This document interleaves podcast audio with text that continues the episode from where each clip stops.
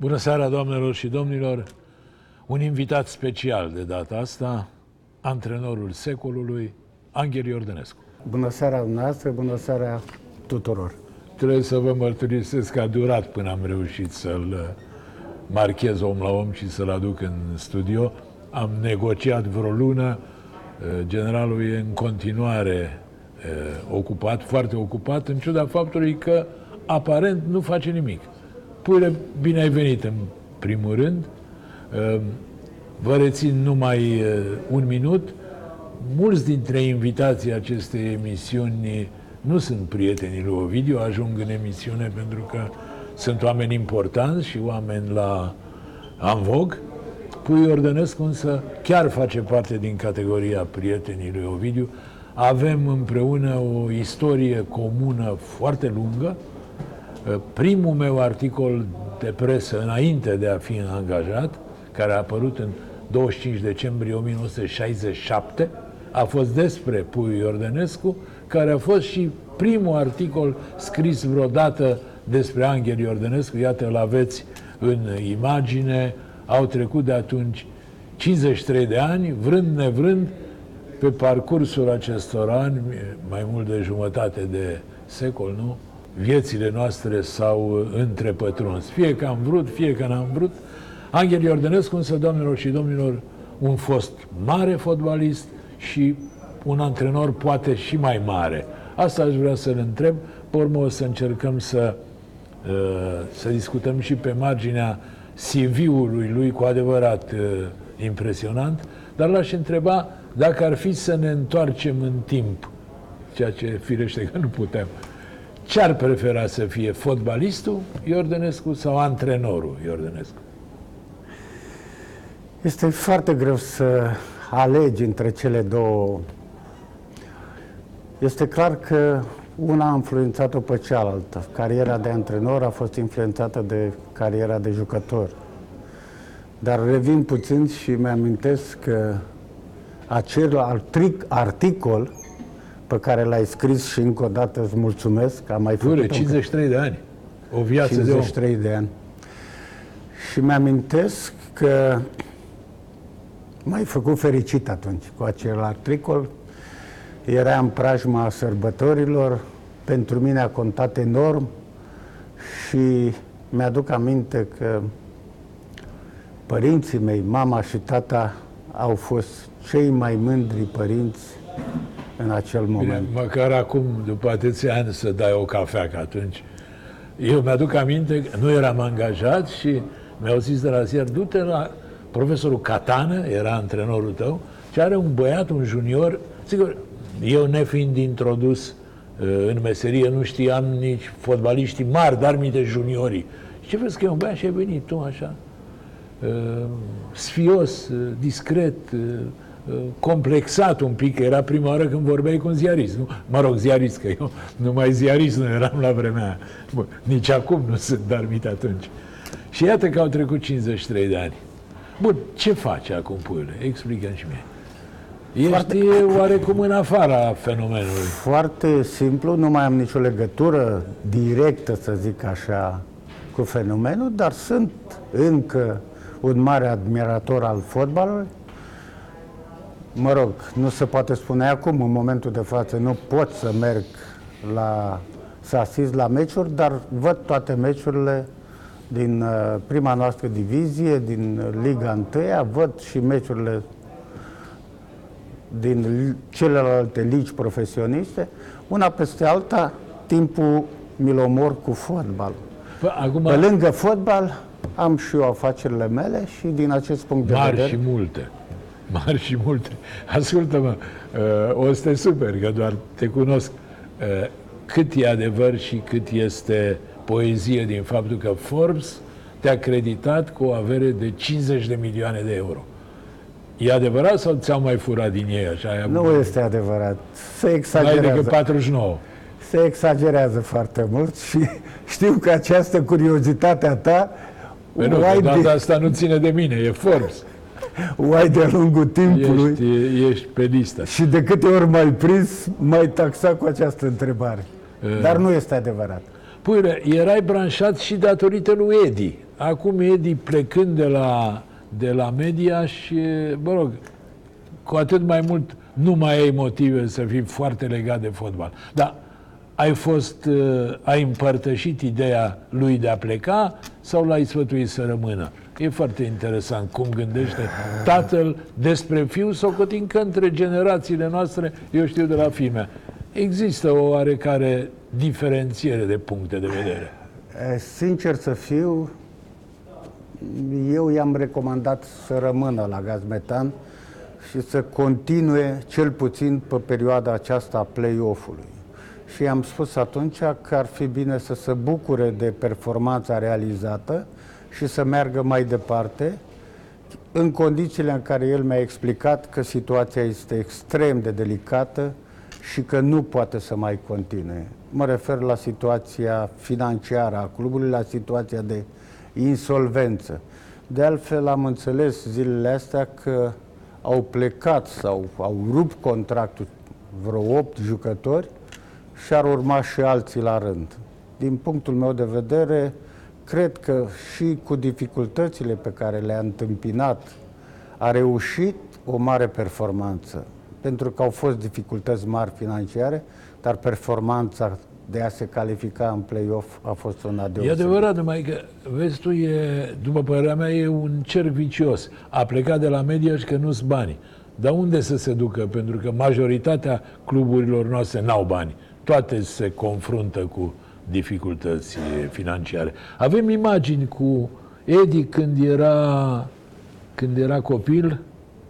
Ai știut că va rămâne în fotbal, e totuși singurul dintre copiii tăi care uh, Uh, cum să spun, uh, a preluat ștafeta, să zic așa. Te-ai așteptat să continue? Sincer, nu. Uh, speram acest lucru, îmi doream acest lucru. Practic... Îți doreai să continue? sau? Îmi doream să continue și Așa. îmi doream să rămână în fotbal. Pentru că orice părinte își dorește undeva ca măcar unul dintre copii să-i urmeze în, să-l urmeze în carieră.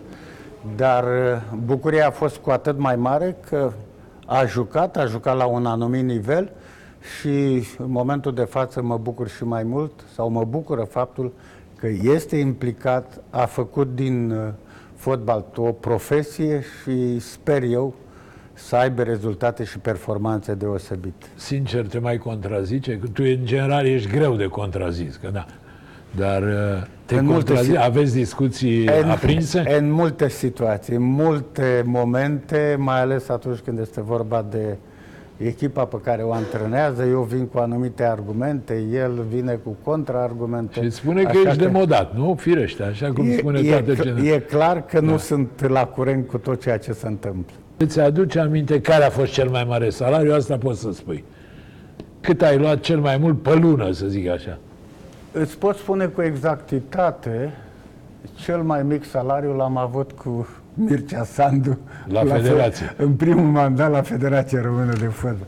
Nu că nu l-aș aprecia pe Traian, chiar l-am apreciat și l-apreciez foarte Traian mult. Mircea Sandu, pentru cine nu știe, da, așa? Mircea Sandu, dar în perioada aceea când am venit la echipa națională, a fost cel mai mic salariu pe care l-am avut la nivelul performanței unei echipei naționale sau la nivelul așteptărilor pentru echipa națională. Da, sub conducerea ta, naționala uh, a obținut ceea ce e socotit și astăzi cel mai mare rezultat din, uh, din istorie, cel de la World Cup Statele Unite 1994, corect? Dar, da, dar tot sincer să fiu, cu Mircea Sandu, primele în acea perioadă la echipa națională erau prime extrem de generoase. Deci erau salariile mai mici, salariul mai mic, dar prima mai mare. Da, pe acum căutăm ca la DNA, căutăm explicații pentru 50 de milioane astăzi, da, să vedem da, dacă... Da, da.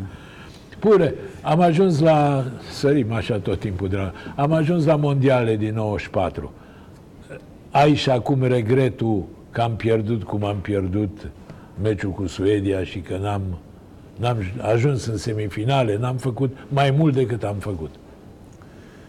Cred că, în primul rând, ar trebui să îmi exprim sentimentul de satisfacție și bucurie pentru performanța obținută. Performanță Pentru că extraordinară. a fost Dar o așa suntem performanță. noi. Noi nu judecăm că am ajuns până acolo. Zice, bă, dar de ce n-am urcat mai sus? Ovidiu, dacă o iei după ce ne doream în acel moment, pentru că nicio clipă nu ne-am imaginat că putem să ajungem unde am ajuns, da, există un regret și există regretul că e, practic e, vine acest regret și din e, vinovăția care mi-am acordat-o mie, în sensul că poate dacă eram mai inspirat, e, făceam anumite schimbări. Chiar acum aici la tine în redacție cineva mi-a transmis uh, o anumită informație legat de Bogdan Stelea. E evident că sunt momente pe care le regreți. Mai pot spune că dacă eram inspirat și puteam să îl blocăm pe fundașul dreapta suedez de la acea vreme, să nu Care mai dea, centrat spre Kenneth să Anderson. nu mai dea acele centrări în careu, poate că e, era altul rezultatul final. Una peste alta mă întorc și spun, a fost o performanță deosebită în condițiile în care noi nu ne așteptam să ajungem, ne doream, dar nu ne așteptam să ajungem atât de sus. Da, mi-aduc aminte că Pele credita Columbia cu șansa de a deveni campioană mondială. Și noi am bătut-o practic fără, fără drept de, de apel. Spune, regret și acum că n-ai avut inspirația să-l folosești titular pe Stelea în meciul ăla, care totuși era mai înalt, poate că ar fi reușit. Așa, ne învârtim în jurul cozii de 25 de ani, să respingă eh, centrarea aia capul, la capul lui Kenneth Anderson.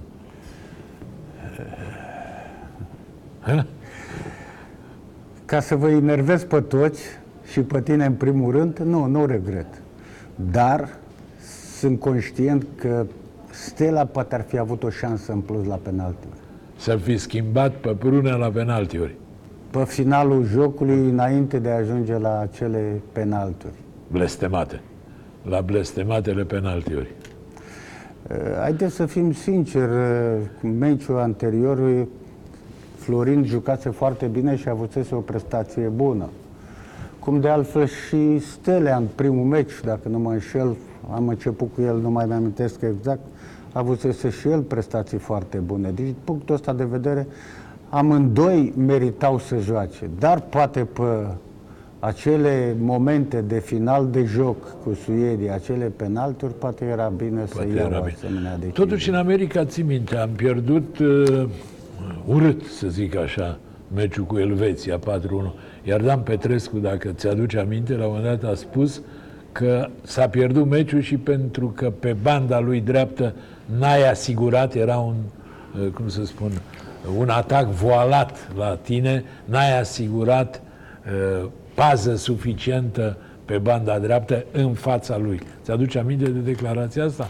Nu mi-aduc aminte, dar cred, cred că Dan Petrescu putea să spună acest lucru și în felul lui probabil se referea la faptul că în partea dreaptă, mijlocaș dreapta, era Gică Hagi, care, mă rog, Era prea atra- atras de atac era, ca să vină era înapoi. mult mai mult un atacant decât un mijlocaș care să asigure și securitatea flancului drept la Dan Petrescu.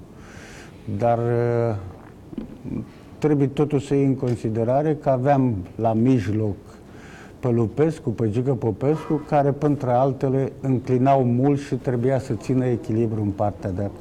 Dacă o spunea Dan Petrescu de astăzi, antrenorul, o luam în calcul. Dacă spune Dan Petrescu, dacă a Jucătorul spus de Dan atunci. Petrescu, jucătorul, chiar n-am luat-o în seamă. Spunem ce părere ai despre Dan Petrescu ca antrenor? Una Acum, extraordinar de bună, în sensul că este un antrenor profesionist, un antrenor care are o anumită strategie. Eu îl felicit pentru tot ce a reușit, reușit ca antrenor, lăsând la o parte cariera de, de de jucător. jucător. Uh, are, să zic așa, stilul lui de joc, stil influențat pe undeva și din Fotbalul englez. fotbalul englez, dar uh, așa cum este stilul lui, unul neatractiv, este un stil performant. În fotbalul de azi contează mai mult performanța, ceea ce obții, decât frumusețea. Da, sigur. A, dacă poți să le obții pe amândouă, înseamnă E ideal, dar e greu.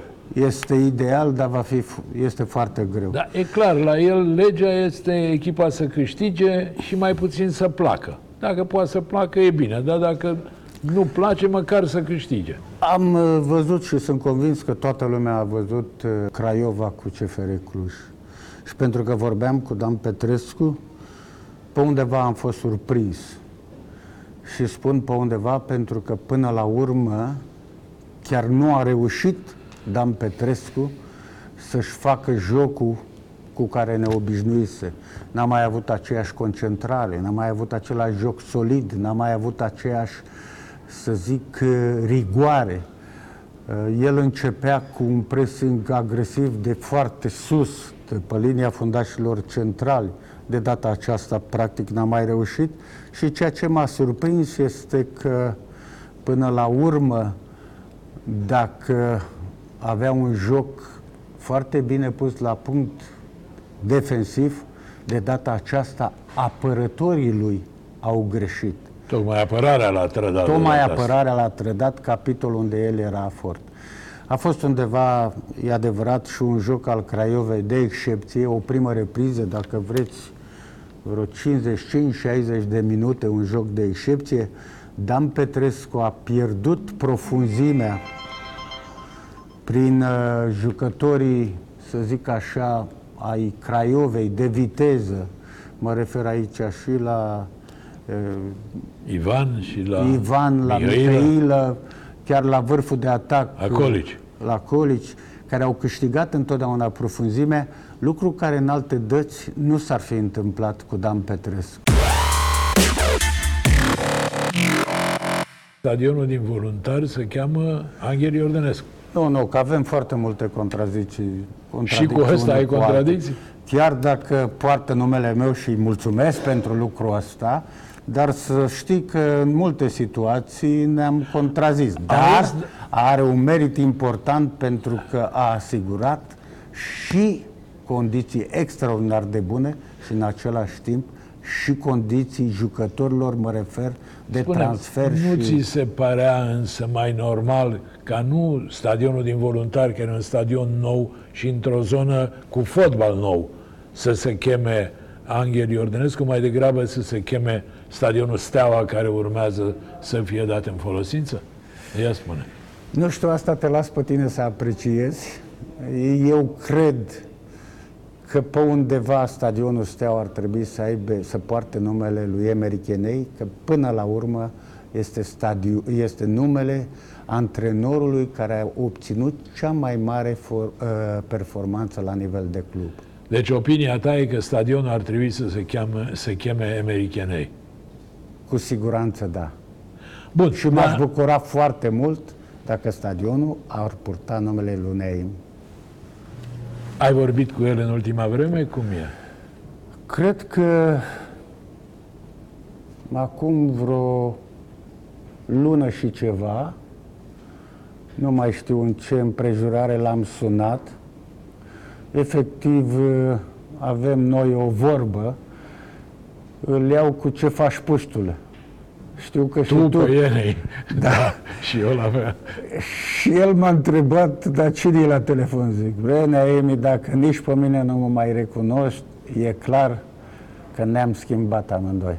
În orice caz îmi spunea că nu prea se simte grozav, dar că face eforturi Da, iese la plimbare și eu am mai vorbit. să iasă la plimbare, să meargă Apropo de ce discutam, două și îi dorești chestiuni. pe această cale sănătate și toate cele bune.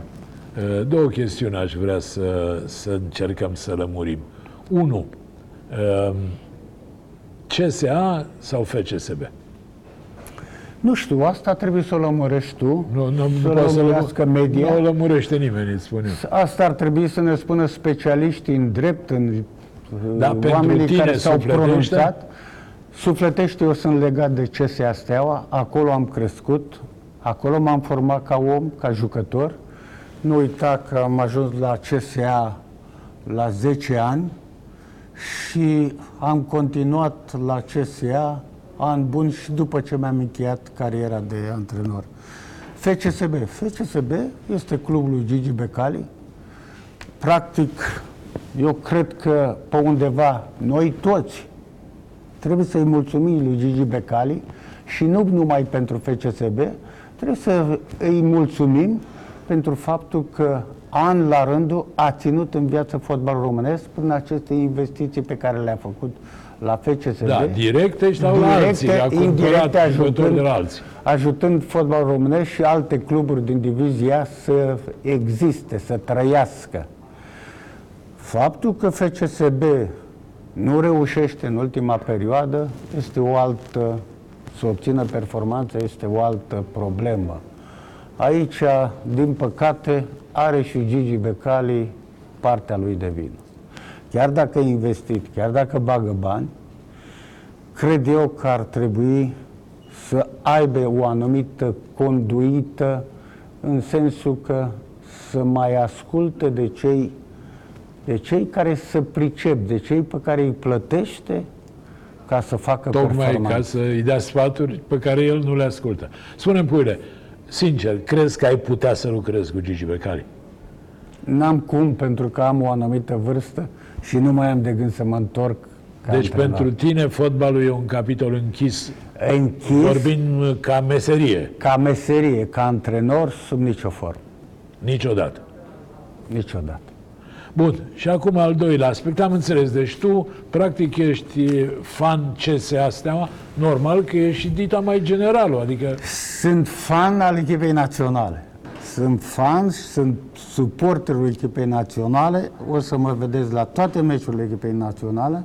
Țin cu echipa noastră națională. O să mă vedeți suporter al echipei unde va antrena uh, Edi. Ierdănescu junior și o să mă vedeți în tribună la voluntari. Așa cum cred că voi merge în continuare la orice alt meci, acolo unde cred eu că spectacolul nu o să lipsească.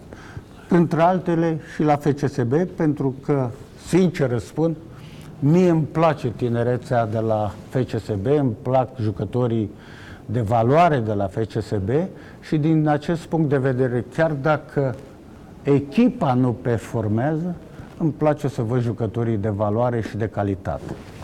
ai intra în vestiar la FCSB, dacă te-ar uh, chema cum Lucescu, de pildă, care a fost toată viața în tabăra adversă, a mers la FCSB în vestiar. M-aș bucura dacă aș fi invitat în vestiarul echipei noastre naționale, cu Mirel Rădoi, pe care l-am avut și ca jucător. Deci nu te mai întreb ce părere ai de Rădoi, că e- ești fan, e clar, dacă l-ai avut jucător și... Crezi că se va descurca Rădoi la națională? Eu doresc din suflet. Sincer și că am ajuns la Mirel Rădoi, este un băiat excepțional, un caracter deosebit, un băiat modern în ceea ce privește fotbalul, dar am și eu, ca orice suporter, anumite semne de întrebare. Am văzut că acela semn de întrebare pe care mi-l pun eu și l-a pus și el. De ce Mirel Rădoi? De ce la Mirel... lipsa lui de experiență, ca să De zicem ce? așa. La asta fac referire, la experiență. De ce Mirel Rădoi și nu a fost uh, Gică Hagi? De ce, m, uh, eu știu, Contra și nu a fost Dan Petrescu? De ce Daum și n-a fost un antrenor român în condițiile în care e clar că un antrenor străin e greu să gestioneze și să cunoască într-o perioadă scurtă problemele fotbalului românesc. Întorcându-mă la Mirel Rădoi, a făcut o performanță deosebită cu echipa națională de tineret. Sper să continue cu prima noastră națională, sper să meargă pe această linie de a aduce jucătorii pe care i-a avut la echipa de tineret, dar să nu uite un lucru. În fotbal, mai ales la echipa națională, nu contează decât rezultatul. Nu contează cât jucători promovezi, nu contează ce tineri aduci la echipa națională, nu contează ce nume susții la echipa națională. Contează Dacă rezultatul. pierzi, ești pierdut. Ai văzut că zilele trecute a declarat că Dacă nu o să meargă, atunci renunță. Că Ni- nu... Nici cu asta nu sunt de acord. Îmi pare rău că eu spun sau că eu transmit prin intermediul vostru, dar nu poți să pui problema în felul ăsta. Ești antrenorul echipei naționale. Tu trebuie să fii pozitiv, să te gândești că nu ai altă șansă decât să te bați pentru performanță. Nu vii și ne anunți ce se va întâmpla. Nu, nici nu vrem să auzim lucrul ăsta. Nici nu luăm în calcul lucrul ăsta. Mă rog, federația, suporterii. Federația va decide. Suporterii așteptăm performanță, așteptăm E calificarea clar, tu echipei acum naționale. vorbești în calitate de Suporter. de suporter. Păi, tu ai fost un antrenor dur, jucătorii eh, cum să se cam plângeau de antrenamentele tale. Unii ziceau că ești dictator. Așa, în raporturile eh, cu presa, cum să spun, n-ai fost cel mai generos. Hai să zic, cu mine am, ai avut o relație specială, dar nu erai eh, foarte familiar cu ziariștii. Cum erai cu jucătorii? Sau cum crezi tu că erai? Pentru că jucătorii vorbeau despre tine ca de un antrenor foarte dur. Și ca antrenamente și ca atitudine. Adică la tine nu mergea, tăiai uh, uh, din rădăcină. Dacă mă întreb pe mine, sincer, nu. Nu am Tu fost ai un altă di- părere despre tine. Nu am fost, nu am fost un antrenor dictator, nu am fost un om dur. Am fost un antrenor exigent. Da. Și Bun, din punctul meu și din punctul e meu de o vedere, nuanță bună. și din punctul meu de vedere, am avut o relație excepțională cu jucători. Că au mai fost și neînțelegeri sau că pe unul într-un fel l-am nedreptățit sau pe, că, pe celălalt l-am avantajat. Asta orice antrenor f- face câte o greșeală, face o greșeală, face, are o slăbiciune. Dar, într-adevăr, țineam foarte mult la disciplină, atât disciplina de zi cu zi, cât și disciplina tactică. Dar uh, eu cred că am fost extrem de apropiat de jucători. În momentele lor grele eram aproape de ei, mă consultam cu ei, vorbeam cu ei, dar este adevărat că nu acceptam Nu înghițai nimic. nu acceptam mișcări sindicale în cantonament Auzi, la Pure, programul echipei naționale. Formula nu mi-aparține mie. Să știi că, de fapt, nici nu suntem ce credem noi că suntem. Suntem numai ce cred ceilalți. Deci degeaba zici tu că erai exigent dacă jucătorii spun că erai un dictator. Mă rog, fără să exagerăm, adică nu era, era mai mult în glumă spus că erai un dictator. Ți-am spus, Ovidiu, cred că erau câteva lucruri care nu, nu le acceptam, în sensul că Dăm un exemplu ce nu acceptai, sub nicio formă. nu acceptam să nu vină la program, să zic, la ora convenită, cum venea în, întreg lotul, tot lotul. Adică nu acceptam ca jucătorul să vină dacă convocarea sau la echipă, la steaua, Ăștia, vedetele, nu mai întârziau Hagi, Gica Popescu. D- Dacă aveau consimțământul meu și era o chestiune firească, normală, de viață, e clar că îi dădeam acest drept și îi dădeam această libertate de a-și rezolva problema pe, pe care o avea. Dar sub nicio formă nu eram de acord ca lotul să, vin, să se prezinte la ora 14 și jucătorul să vină la De ora pildă pe 18. Hagi l-ai amendat vreodată? Ia adu-ți aminte. Cred că l-am pedepsit și spun sincer, au fost situații când i-am făcut foarte multe nedreptăți lui Gică Hagi. Da. Și spun de ce. Cel puțin în perioada primului mandat la echipa națională, eh, când existau probleme la echipa națională, îl luam pe el și îl mai pedepseam pe el, chiar dacă În el numele celorlalți. Sau ca să pentru observe ceilalți. ceilalți că indiferent cine este la echipă și dacă uh, nu respectă programul, nu țin cont de nume, nu țin cont de...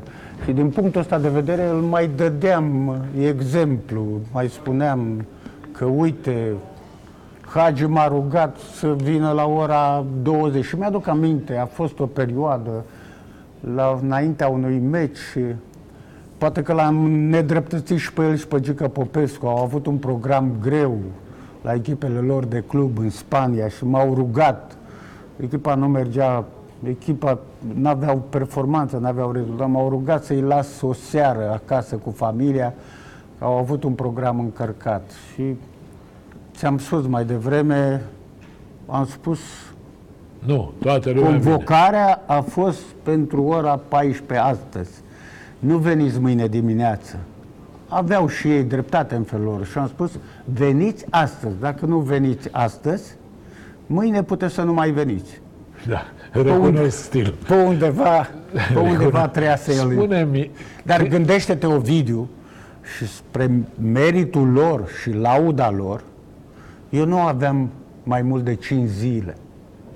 Dacă ei veneau a doua zi, la Da, 10, se la pierdea 12, un ritm, se pierdea. mai pierdeam o zi. Era vorba de refacere, de recuperare, era vorba de program, de, spune, de analiză. consider că pe Lăcătuș l-ai nedreptățit, că nu l-ai luat la... Mare nedreptate i-am făcut și lui Lăcătuș. Și am mai spus lucrul ăsta, am greșit, mi-am uh, cerut iertare, dacă poate, sau scuze, dacă... Și m-a bucurat enorm de mult că am simțit că chiar m-a înțeles și m-a iertat. I-am făcut cea mai mare dre- nedreptate că nu l-am luat în Statele Unite. Și acea, Da, e nedrept, sigur. acea nedreptate Mai ales că în Italia 90 jucase, marcase cu RSS. Dar spune-mi altceva, Puile, după părerea ta, ai avut trei mandate la echipa națională. Uh, Eu știu, cel mai uh, fructos a fost totuși primul cu uh, mondialele din, uh, cu vârf mondiale din America. Crezi că te-ai schimbat? Ultimul mandat s-a terminat în 2016, nu? Exact, da. Crezi că pe măsură ce a trecut vremea, nu pot să zic că ai îmbătrânit, că bătrân nu ești nici acum, te-ai mai maturizat, ai devenit mai eh, înțelegător în raport cu jucătorii sau ai rămas tot la care tăiai în carne vie? Nu, c- sincer, cred că de la un mandat la altul m-am transformat și eu. Și e firesc să te transformi, e firesc să devii altfel și să vezi lucrurile altfel. Una peste alta, cred că am rămas și în primul mandat, și în al doilea, și în al treilea, cu anumite tabieturi. Dar am ținut întotdeauna și am fost exigent, exigent, exigent atât în procesul de pregătire propriu-zis, cât și în respectarea disciplinii tactice sau de zi cu zi. Acum când privești înapoi, ce tabiet ai aveai? Dăm un exemplu. Afară de povestea, o să discutăm și aia cu iconițele. Acum văd că nu mai ai iconițe. În timpul meciurilor ai și acum? Ia arată, te rog. Ai de Nu ai, mai nu departe. Le am. Uh, Dar te rog, spune. Așa, ce tabiet crezi că deranja sau, mă rog, te caracteriza în mod deosebit? Uh, Niciodată nu niciodată nu începea meciul fără să sărut o iconiță, o cruciuliță, pe care o aveam întotdeauna cu mine. Am înțeles pe undeva că pe voi, pe o parte, nu pe tine, nu mă refer la tine special, că știu că ești un om cu credință în Dumnezeu, dar am înțeles că au fost și oameni care i-a supărat, i-a deranjat. Nu, În primul părea, rând- scuză-mă că ți-o spun, n-am vorbit niciodată. Părea un pic exagerat. Nu știe nimeni că săruți o dată, dar tot timpul erai cu iconița, luai iconița. La, de multe ori, uh, în timpul meciului, repetai această figură. La cornere, la mi-aduc aminte. Nu, greșește aici. Se poate, este se adevărat, este adevărat ce spui. La începutul meciului, în timpul jocului, dacă să zicem, Erau faze mai... e, nu, dacă de- reușeam să dăm gol, după gol sărutam iconița și la final la fel. Dar asta nu înseamnă că era ceva exagerat. Așa simțeam eu. E credința mea, e dreptul meu. Și Da, fiecare absolut, om, nu- nu și zice- fiecare om are credința lui. Absolut. Și cred că e normal să-l înțelegem sau să i-o respectăm. Dar crezi că asta te-a ajutat, adică credința în Dumnezeu te-a ajutat să obții rezultate sau Cred, cred și acum că virgulă, credința joacă un rol important Asta e pentru foarte noi toți, pentru cei care credem cu adevărat. Bun, eu am scris zilele astea un articol în care, să zic așa, l-am ironizat pe Gigi Becali pentru că uh, Evlavia, eu știu, Pioșenia, la el a devenit uh, o metodă de evaluare.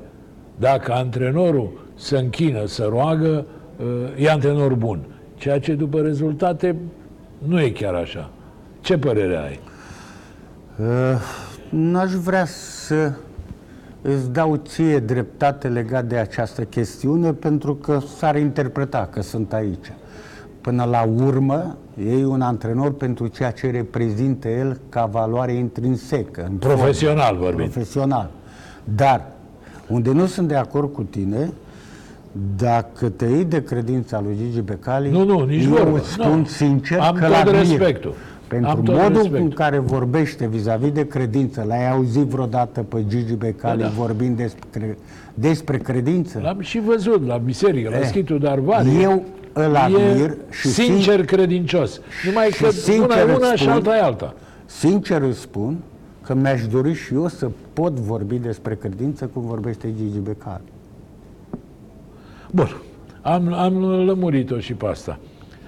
Pure, știi bine, a fost o discuție întreagă și destul de încinsă. Care dintre echipe făcea legea înainte de 89? Dinamo sau Steaua? Steaua, mă rog, datorită lui Valentin și o să te întreb și de Valentin, nu că aș fi vreun uh, admirator al familiei Ceaușescu, cum interpretează unii, dar pentru că Valentin, din ce știu eu, a jucat un rol important în ascensiunea stelei care a câștigat uh, Liga Cupa Campionilor Europeni. Cred că iubitorii fotbalului a- și-ar dori un răspuns clar la această întrebare a ta, cum și tu sunt convins că aștepți același lucru de la mine în momentul de față. Dar eu cred că intrăm pe o pistă greșită. Trebuie să rămânem cu ceea ce au oferit în acea perioadă cele două, trei, patru echipe bune pe Și care să nu le punem aveam. problema cum o punem. Performanța a fost mai importantă decât orice. Acea perioadă, acea perioadă cu Universitatea Craiova, cu Dinamo, cu Steaua, perioada, să zic, nu știu, uh, Mircea Lucescu la Dinamo, Angel Iordănescu la Steaua sau Emery Chenei la Steaua, la Craiova, dacă nu mă înșel, era Cernăianu, nu Și Oțel, Cernăianu a după venit aia. mai târziu, era regretatul Tică Oțet. Că oțel. Uh, După aceea la FC Argeș, perioada cu Halagian și ce a mai fost și a venit dup- perioada lui regretatului marelui nostru jucător Dobrin. Acea perioadă a fost una de referință, a dat o echipă națională valoroasă. Acea perioadă a adus jucători care pe parcursul a 8-10 ani au obținut performanțe la nivelul echipei noastre naționale. Jucătorii de la Craiova, jucătorii de la Steaua, jucătorii de la Dinamo, jucătorii care, să spun Uite ce așa, imagine superbă. Puneți încă o dată aia cu Ienei și Iordănescu ținând de cupă. A, sunt la rând. Bun, când vine să-mi atrageți atenția, ia uite ce păr aveai, puiule. Și iată, asta într-adevăr este o poză de făcut tablou. Uh, revin și spun, cred că Mircea Lucescu a greșit atunci când a intrat în acele declarații pe care le-a dat și care, zic eu, practic a creat o nemulțumire în tabăra cealaltă. În Vorbește tabăra, declarația lui Lucescu. da, în tabăra celor de la Steaua. Dar acea perioadă, acea competiție dintre Craiova și Dinamo, Craiova și Steaua, Steaua și Dinamo, a fost una benefică pentru fotbalul nostru. Da, și zici, tu zici, părerea ta e că n-are Să rost să rămânem, discutăm să care... rămânem cu performanțele care le-am avut în acel moment, pentru că suporterii trebuie să se bucure de ele și nu de anumite chestiuni care practic nu-și mai au Bun, rost. dar atunci te-a deranjat probabil ceva la Lucescu pentru că ai răspuns, ai ripostat. Da, Da, m-a deranjat. Eu țin foarte mult la Mircea Lucescu și îl apreciez pe Mircea Lucescu. Dar nu avea rostul să dis- deschidă acel subiect. Pentru că este un antrenor mare, a dovedit acest lucru, nu te întorci la lucruri care nu-și mai au rostul și care nu le mai poți aduce în Vezi, actualitate. el este mai în vârstă decât tine cu 5 ani. El e născut 45, tu ești El 50. este mai orgolios. Nu, dar el mai, se mai gândește să antreneze. Tu văd că nu. M-aș bucura mult pentru Mircea Lucescu și vă spun ceva. Am vorbit mai devreme, am vorbit mai devreme de uh, Mirel Rădoi, de Daun, de uh, eu știu, Contra și ce soluții au fost la, echipe, na- la echipa națională. Mă refer aici, am propus pe Dan Petrescu, pe Gică Hagi. Mircea Lucescu trebuia adus la echipa națională. Nu mă refer la acest mandat care l-a, dar a fost o perioadă când Mircea Lucescu trebuia căutat și adus la echipa națională pentru că aveam nevoie de experiența și de, de Tu, tu ai dreptate, puiule, numai că știi, în ziua de astăzi nu laudele mai vând o gazetă, înjurăturile. Dacă laud și pe Rădoi, și pe Dan Petrescu, și pe Lucescu, interesez mai puțin. Dacă îi înjuri, toată lumea e cu microfoanele la tine. A, atunci treceți în contul meu că i-am înjurat pe toți. Păi, bun, vorbeam de Valentin. A avut Valentin cu adevărat un rol în câștigarea Ți-am Cupei răspuns mai Campionilor? devreme. Nu, nu mi-ai răspuns. Nu, ți-am răspuns că n-are rost să ne întoarcem la ceea ce a fost atunci, înainte de 89. Am înțeles. Bun. Invitați-l pe Valentin Ceaușescu în studio și veți afla din gura lui absolut tot ce își dorește să spună și poate s- să spună. Da, promit să încerc, dar nu știu dacă și reușesc. Până acum nu prea l-am uh, văzut. Spune-mă, ai avut uh, elevi mari legende ale fotbalului românesc, legende ale fotbalului românesc. Care au fost cei trei fotbaliști care ți-au plăcut cel mai tare, pe care i-ai iubit cel mai tare? Acum, sigur că și antrenorii au slăbiciunile lor. Hai că te-am încurcat de data asta. Mi-ar fi greu să-ți răspund direct cu trei nume, dar să știi că fotbal românesc a avut de-a lungul timpului jucători de mare valoare, jucători de talie mondială. Și am avut generații de fotbaliști foarte buni. Aș nedreptăți dacă aș pomeni trei nume. Aș nedreptăți jucători care... Nu, nu, puiule, eu nu te rog să faci o ierarhie. Eu te întreb pe care i-ai iubit-o mai mult. Că, da, cum să spun, nu, nu e obligatoriu ca să-i fi iubit pe cei mai buni. Ceea ce pot să spun este că unii dintre ei pe care i-am iubit foarte mult, am pomenit numele lor mai devreme în discuțiile pe care le-am avut. Dar uh, la suflet, de-a lungul timpului, l-am avut pe Hagi, pe Lăcătuș, pe Tudorel Stoica. Nu l-ai avut pe lăcătuș, dar nu l-ai luat la mondialele din 94. Am spus mai devreme că am făcut Dar o mare cum, ce ai greșeală. gândit atunci? Știi? Ți-aduce aminte? Mi-aduc aminte foarte bine. Ce ai gândit? Nu cred că mai are rost să mai... N-are rost, nu. Tot ce e interesant n-are rost. Spune-mi, uh, da, deci Hagi ar fi cel pe care l-a...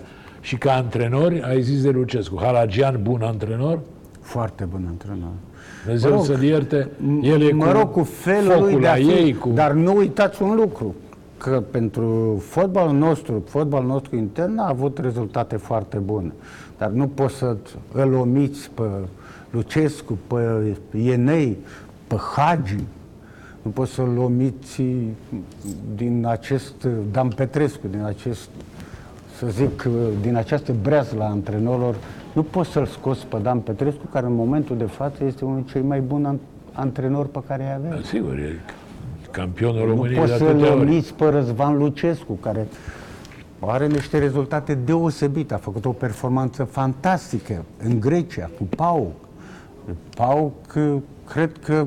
Dar tu ai numai- jucat în Grecia și ai antrenat Dar în Grecia. știu ce înseamnă fotbalul grecesc, știu ce înseamnă pentru Olympiacos să nu câștige campionatul sau Panathinaikos și să câștige PAO campionatul și cupa. Știu ce înseamnă să te duci să câștigi cupa uh, campionul Asiei. Deci, din acest punct de vedere, Răzvan Lucescu are niște performanțe deosebite. Deosebite. Da. Răzvan Lucescu putea fi oricând o soluție pentru... El a fost la echipa națională, dar poate că mai mult ca oricând, acum merita să fie antrenorul echipei naționale la ce experiență Bine, a aici avut. eu știu puiule dacă vine. Adică una e să fii la o echipă tare Bine, în așa o Arabia spuneți, o Saudită. video, așa o spuneți cu Dan Petrescu, așa o spuneți cu Hagi. Puneți-l pe Hagi la echipa națională și o Nu să pun vedeți eu, că pune vine. Federația, nu, doamne, Voi iartă-mă. puteți să Da, influențați. nu știu dacă uh, Răzvan, de pildă, poate pleca și veni la națională când e sub contract acolo. Adică trebuie să învățăm noi, fotbalul românesc trebuie să învețe și să respecte contractele. Să respecte fiecare ce a semnat. Să nu, azi semnez pe 2 ani, pentru 2 ani și după o lună plec, că e mai bine în altă parte. Te-aș contrazice și aici. Ia, contrazi-mă, și spun te de rog. ce. Și Răzvan Lucescu are o situație. Ai dat exemplul lui Răzvan Lucescu. Are o situație financiară foarte bună prin ceea ce a realizat în fotbal. Eu sunt convins că un antrenor își poate întrerupe contractul să vină la echipa națională. Echipa națională este nivelul cel mai de sus pe care îl, îl poate atinge un antrenor. Bine, o să vii să-mi spui că Barcelona, Real Madrid, da, este adevărat, la nivel de club, da. A, bine, lasă-mă Chiche Setien, Dar- care e antrenor la Barcelona, numai mare antrenor nu e, dar mă rog. Dar un antrenor de club, dacă își dorește cu adevărat Da. să vină la echipa Răzvan a națională, mai fost la național. întrerupe el contract. Ajunge la o înțelegere. În fotbal se pot întâmpla Deocamdată și nu i-a aceste oferit chestii. nimeni lui Răzvan ca să, vină- ce vreți, să vină să se ofere singur sau cum. Nu, acum eu zic că mutarea cu Rădoi, în ciuda faptului că Rădoi nu are experiență, e o mutare oarecum logică. Da. Să vedem ce Da. se va întâmpla de acum înainte, da? Te-aș întreba E, altceva. e o mutare logică, o mutare pe undeva uh, așteptată, pentru că Mirel Rădoi obținuse o performanță deosebită cu echipa de tineret a României. Aducerea lui eh, Daum s-a justificat, după părerea ta? După părerea mea, nu. În primul rând, că trebuia să vină un antrenor, imediat atunci trebuia să vină un antrenor român, un antrenor care... Fotbalul nostru are ceva specific, particularități deosebite. Un antrenor străin pierde foarte mult timp până cunoaște Până jucătorul. intră în atmosferă, intră în până atmosferă. află jucătorii. Mi-amintesc că atunci s-a spus că vine, va fi un antrenor ofensiv, va schimba, va ataca și cu mingea, Și fără când, e minge. mingea, și când e mingea la adversar, va ataca. Da, ceva de genul, nu mai știu exact, că va schimba într-o perioadă extrem de scurtă mentalitatea jucătorilor. Mentalitatea jucătorilor români nu o schimbi peste noapte. Este greu să schimbi. Asta este una dintre slăbiciunile fotbaliștilor noștri. Mentalitatea și, dacă vreți, educația profesionistă pe care ar trebui să o ai. Da, așa este. Dar, zi atunci când cu Daum, dacă eu nu greșesc, mai era încă în comisia tehnică, nu te-a întrebat nimeni nimic? Nu, nu mai eram în comisia tehnică, n-am mai fost. Uh, și pentru că ai adus în discuție Comisia Tehnică și Federația Română de Fotbal, îți pot spune că Comisia Tehnică, din ce am înțeles, și acum, ca și atunci, era alcătuită din mai multe, mai mulți foști fotbaliști, antrenori, foști jucători importanți, dar uh, nu cred că au avut un rol semnificativ în desemnarea antrenorului echipei naționale. Nu, ea e de formă în istoria asta, adică o întreabă ca să se afle în treabă, ca să zic așa. Nu, nu, Nu pentru decide- că, uite, îți dau un exemplu, nu pentru că eu am fost director tehnic la Federația Română de Fotbal, dar îți spun sincer, cel puțin pe perioada cât am fost uh, director tehnic, uh, președintele Comisiei Tehnice, făceam discuții și analize în fiecare luni cu antrenorii echipelor naționale, de junior, de tineret, îi chemam antrenorii, pe toți antrenorii din Comisia Tehnică, toți antrenorii care reprezentau, care erau la nivel de reprezentare la echipele de junior, de tineret, de... și participau la aceste întâlniri pe care îi obligam pe ei, cel care avea primul meci în săptămâna respectivă, să ne prezinte strategia, selecția, toate aceste lucruri. Deci au fost și momente de genul acesta. În afară de asta, sincer și poți să iei, cel puțin mi-amintesc pe, man, pe durata primului meu mandat la echipa națională, am căutat să aduc la, în comisia tehnică antrenori cum era Halagian, cum era Cernăianu, Mielu Voica, regretat un Mielu da, Voica, da. dacă ți-l amintești, deci antrenori cu nume, antrenori cu greutate. Bun, acum nu mai Angelo așa. Niculescu. Acum nu mai așa. Care eu eram de fapt mult mai tânăr și mă rugam, îi invitam să vină să ne da. vorbească. Și Acum să nu ne... mai așa, nu mai e niciun antrenor, uh, cum să spun, de top în comisia tehnică, sunt mai degrabă niște iesme, dar, mă rog, nu vreau să...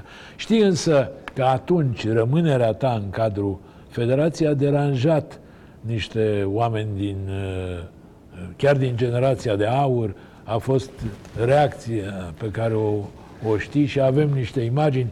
Ia hai să vedem, vă rog să-mi puneți imaginile alea. Motivul nu o să ți-l spun și nu o să spun niciodată. Este o chestiune pe care o știu eu cu dânsul și atât tot. Motivul? Dar pentru mine așa va rămâne. O fantomă. O fantomă. Uh, e adevărat că nu e acceptat. Nu are nimic de a face cu fotbalul, repet. Yeah. Nu are nimic de a face cu păi fotbalul, pentru că toată lumea credea că aș fi supărat că s-a dus și s-a, s-a alăturat proiectului. Nu are nimic de a face cu fotbalul. Da.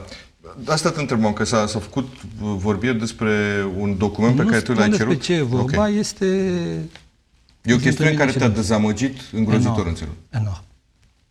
Enorm. Un om cu care ai făcut istorie. Nu poți să faci ce a făcut însă. Nu poți. Ai înțeles ai, dacă ai o ținută, o ținută morală impecabilă, nu faci așa. Ai înțeles de ce? Da. A avut o motivație? Și nici nu pot să spun părerea mea de ce a făcut-o. Pentru că probabil a jignit.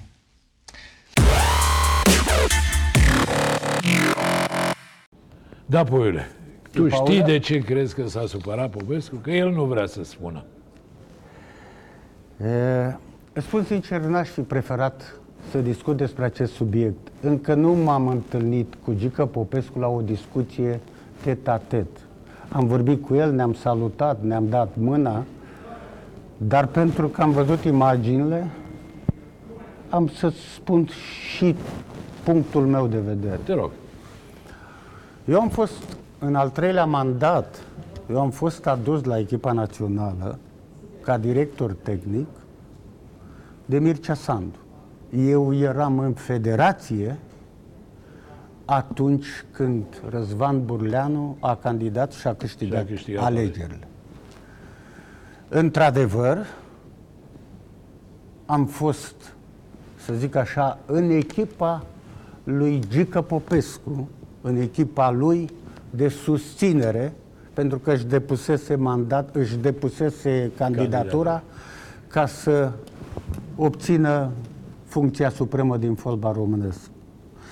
Mi-amintesc, Gică Popescu, mi-amintesc că Mircea Sandu m-a chemat și mi-a spus, puile, nu știu ce va fi, dar aș vrea ca pe lângă Gică Popescu și Răzvan Burleanu și încă câțiva care și-au depus candidatura, să-ți depui și tu dosarul pentru a candida dacă este nevoie. A fost o strategie, să zic așa. Atunci l-am sunat pe Gică Popescu și i-am spus, Mircea Sandu e martor, i-am spus lui Gică Popescu că uite ce mă roagă președintele în funcție să-mi depun dosarul. Gică m-a rugat... Ca variantă de rezervă, să zic Ca o variantă de rezervă. Gică m-a rugat, mi-a spus, Neapuile, te rog să nu faci lucrul ăsta. L-am rugat pe Gică a doua zi să vină la federație și împreună Ne-am dus la Mircea Sandu. Și am spus lui Mircea Sandu că nu voi candida, nu îmi voi depune dosarul și ca urmare, dacă se întâmplă ceva, nu voi candida. Neștiind ce se va întâmpla. Atunci am intrat în echipa lui Gică Popescu și i-am spus lui Gică Popescu că merg cu el în echipă, lucru care, din păcate, el n-a mai putut să candideze și cunoaștem din ce motive, iar eu personal am rămas în federație dacă Gică Popescu candida și pierdea alegerile, ceea ce nu credeam că se putea întâmpla, atunci autom- automat plecam din federație. Plecam odată cu el, dar pentru că el n-a apucat să mai candideze și așa cum știe toată lumea, a câștigat Răzvan Burleanu, eu am rămas în federație pentru că nu fusesem adus de Răzvan Burleanu, ci de Mircea da, Sandu. Și m-am ambiționat, am vrut să rămân, să ajut fotbalul românesc. Și nu regret.